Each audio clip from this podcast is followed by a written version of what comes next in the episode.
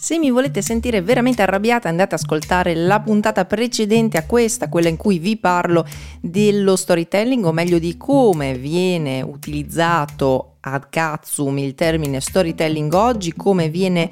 storpiato in tutti i suoi usi, eh, soprattutto su LinkedIn. Se invece volete un qualcosa di più delicato e istruttivo, possiamo stare su questa puntata e il mood di quest'oggi, che è un argomento che mi infervora decisamente un pochino meno. Ma prima di andare avanti, chi sono io? Ciao, io sono Rossella Pivanti, mi occupo di produzione di podcast principalmente per i brand, ma eh, per agenzie agenzie di comunicazione pubblicitarie e anche per Storytel, quindi in quel caso mi occupo della produzione di alcuni dei loro podcast originali. Storytel è una piattaforma su abbonamento dove potete trovare migliaia e migliaia e migliaia di audiolibri e altrettanti podcast originali, tutti super bellissimi, ma eh, faccio anche formazione e in uno dei corsi di formazione che ho fatto recentemente mi è capitato di lavorare in dettaglio su quelle che sono le fasi della scrittura di un testo per l'audio, ovvero cosa passa da quello che c'è nella nostra testa fino a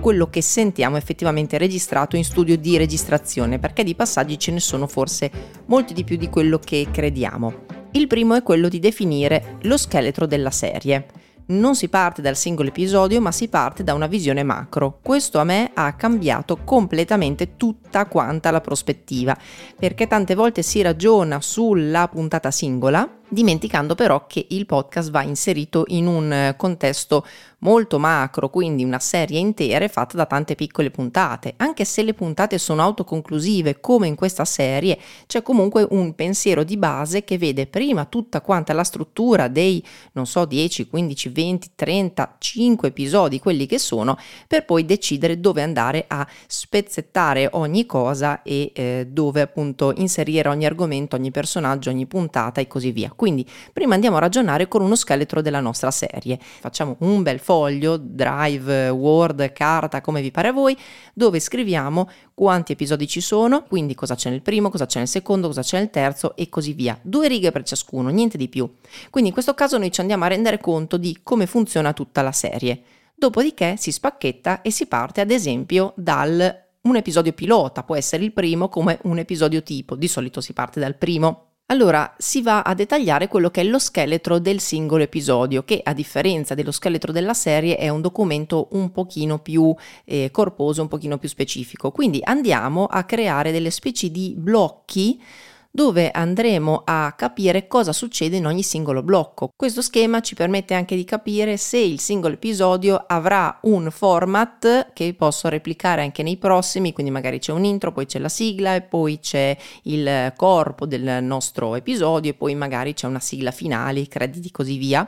oppure se è completamente libero. Questo ci permette di dare poi nel caso un'uniformità alle prossime puntate. Quindi cosa vuol dire fare lo scheletro del singolo episodio? Prendiamo sempre un nostro foglio di come vi pare a voi, quindi un foglio digitale, un foglio cartaceo, come volete, e andiamo a lavorare sui blocchi. Il primo blocco può essere ad esempio l'intro, poi ci può essere la sigla, poi ci può essere un'apertura, e poi ci può essere ad esempio il primo ospite, poi ci può essere un raccordo, poi il secondo ospite, sto andando totalmente random, poi ci può essere una chiusura, ci possono essere le nostre considerazioni finali, ci possono essere i credit, la sigla, insomma, tutto questo nell'ordine che vi pare. Questi sono solamente alcuni dei blocchi, sta a voi definire quali blocchi inserire in ogni episodio. Ora che abbiamo questo scheletro andiamo a definire meglio la struttura eh, che abbiamo appena delineato attraverso i post-it. Perché non vi dico più di passare al foglio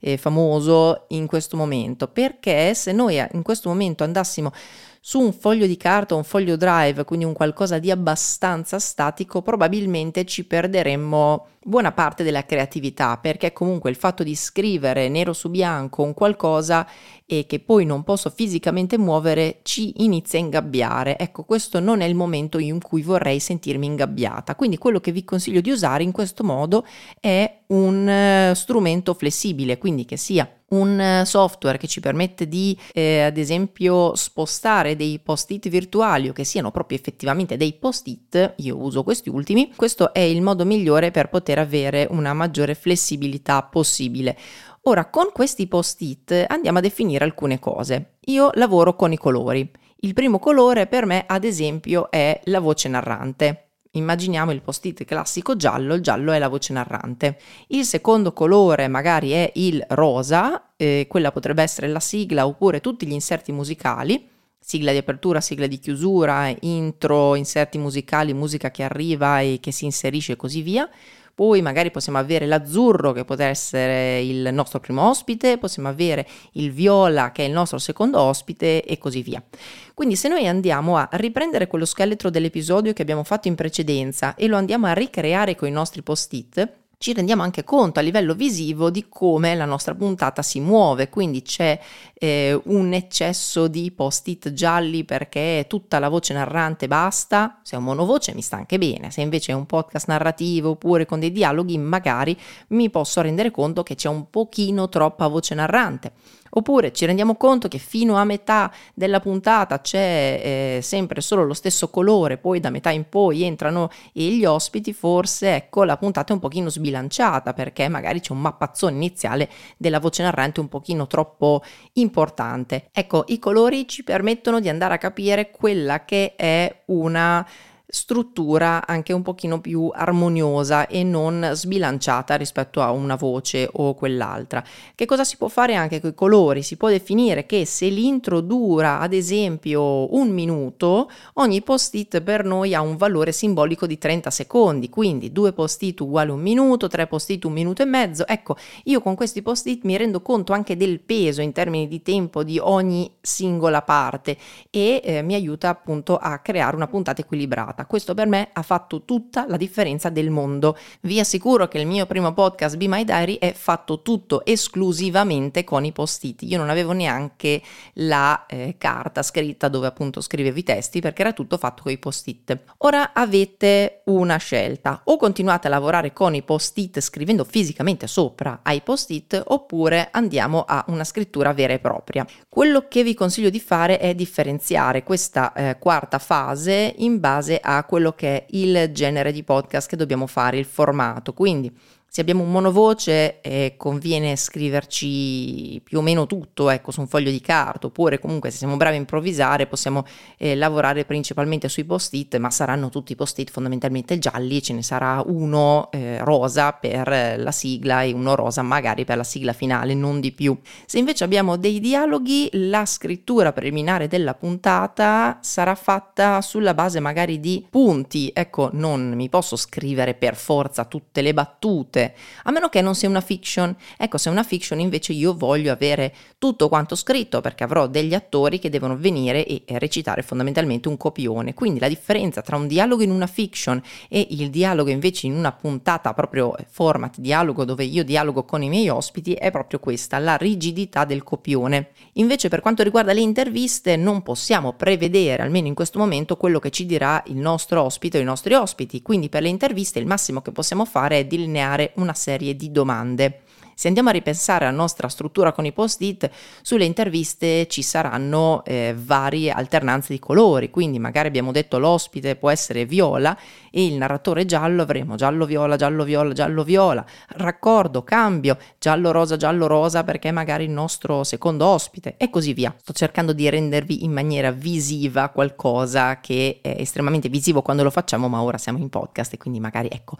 non è proprio una dimensione visiva. Per quanto riguarda riguarda invece i, i, podcast narrative è un discorso diverso, cioè i podcast narrative, narrative o storytelling come preferiamo chiamarli, cioè quelli di cui parlavo nella puntata precedente in cui mi sono parecchio infervorata, sono podcast che eh, prevedono che ci siano tante voci e quindi quello che posso fare è fare sicuramente una scrittura preliminare ma non posso sapere quello che mi diranno le varie persone e, e soprattutto i raccordi, perché se in un'intervista io faccio una domanda e c'è una risposta che comunque non posso prevedere, poi faccio una domanda, c'è una risposta che non posso prevedere e così via, ma le mie domande sono già fisse, già scritte, in un podcast narrative eh, la mia storia prosegue in base a quello che mi dice il mio ospite, i miei ospiti, i miei protagonisti, i miei personaggi. Quindi io posso fare qui solamente una scrittura preliminare, non di più. Ecco perché c'è la quinta fase, dopo lo scheletro della serie, lo scheletro del singolo episodio, la struttura con i post-it e la scrittura preliminare, c'è la quinta fase che è la scrittura definitiva, che è quella che si fa solo dopo aver raccolto tutti gli input vari dai nostri ospiti, quindi aver raccolto tutte le storie che dobbiamo raccogliere, dialogato, intervistato, fatto tutto quello che dobbiamo fare, allora prima di andare in studio a registrare poi magari effettivamente la voce narrante dobbiamo andare a fare una scrittura definitiva, una scrittura definitiva che non è mai completamente definitiva perché poi comunque si fa sempre un adattamento in studio, infatti il sesto passaggio è l'adattamento in studio. In studio non siamo mai da soli, in teoria, a meno che non siate come me adesso in casa vostra che state registrando, dove comunque non sono sola, perché ci sono io e il mio enorme riverbero della stanza, però in casi normali non siete soli, ecco, in studio comunque ci sarà il fonico, la persona addetta a eh, il, il mixer, quindi la gestione dei microfoni, dei livelli e tutto quanto, ci sarete voi che parlate nel microfono, ma in teoria di solito nelle produzioni fatte bene c'è anche uno o più persone dall'altra parte che vi guidano in quella che è l'intenzione corretta corretta e queste persone vi aiutano anche a capire se il testo scritto era un pochino troppo scritto e poco aderente al parlato, quindi c'è comunque un ulteriore adattamento rispetto a quello che abbiamo scritto. Eccoci qui, quindi breve riassunto di quest'oggi, cosa sono le sei fasi che ci portano dall'idea fino a la registrazione effettiva del testo del nostro podcast sono lo scheletro della serie fondamentale per definire come funzionerà la serie dal punto di vista macro. Andiamo sul micro, secondo passaggio è lo scheletro del singolo episodio, poi abbiamo la struttura fatta con i post-it, una struttura molto snella, molto visiva che ci aiuta a capire l'equilibrio potenziale di quella puntata. C'è la scrittura preliminare che appunto dipende dal format, se è monovoce, se è dialogo, se è intervista intervista, se è fiction o se è narrative, questa fase cambia c'è la scrittura definitiva, fondamentale soprattutto per il narrative, perché finché non abbiamo raccolto tutte le eh, varie testimonianze dei personaggi della, appunto, della nostra puntata, non riusciamo a scrivere quelli che sono i raccordi, cioè tutto quello che sta in mezzo e che deve dire il narratore. E poi c'è l'ultima parte che è l'adattamento in studio di registrazione per far aderire quello che abbiamo scritto al parlato. Come sentite quest'oggi non mi sono arrabbiata come nella puntata precedente, però se siete curiosi eh, di sentire quali argomenti mi fervorano meno, potete cercare tutto quanto eh, nelle puntate precedenti di Branded Podcast Italia, questo podcast che vi racconta tutto e di più sul mondo dei podcast. Potete cercare anche il mio libro, lo trovate sia su Amazon che nelle principali librerie, si chiama Branded Podcast Producer e vi racconta quello che è il mio lavoro, quindi la figura del producer di podcast, sia per i brand che non, oppure potete andare sul mio sito web rosselapivanti.it e leggere, spulciare un pochino all'interno delle varie pagine del sito e del blog. Io vi mando un bacio e vi saluto alla prossima. Ciao!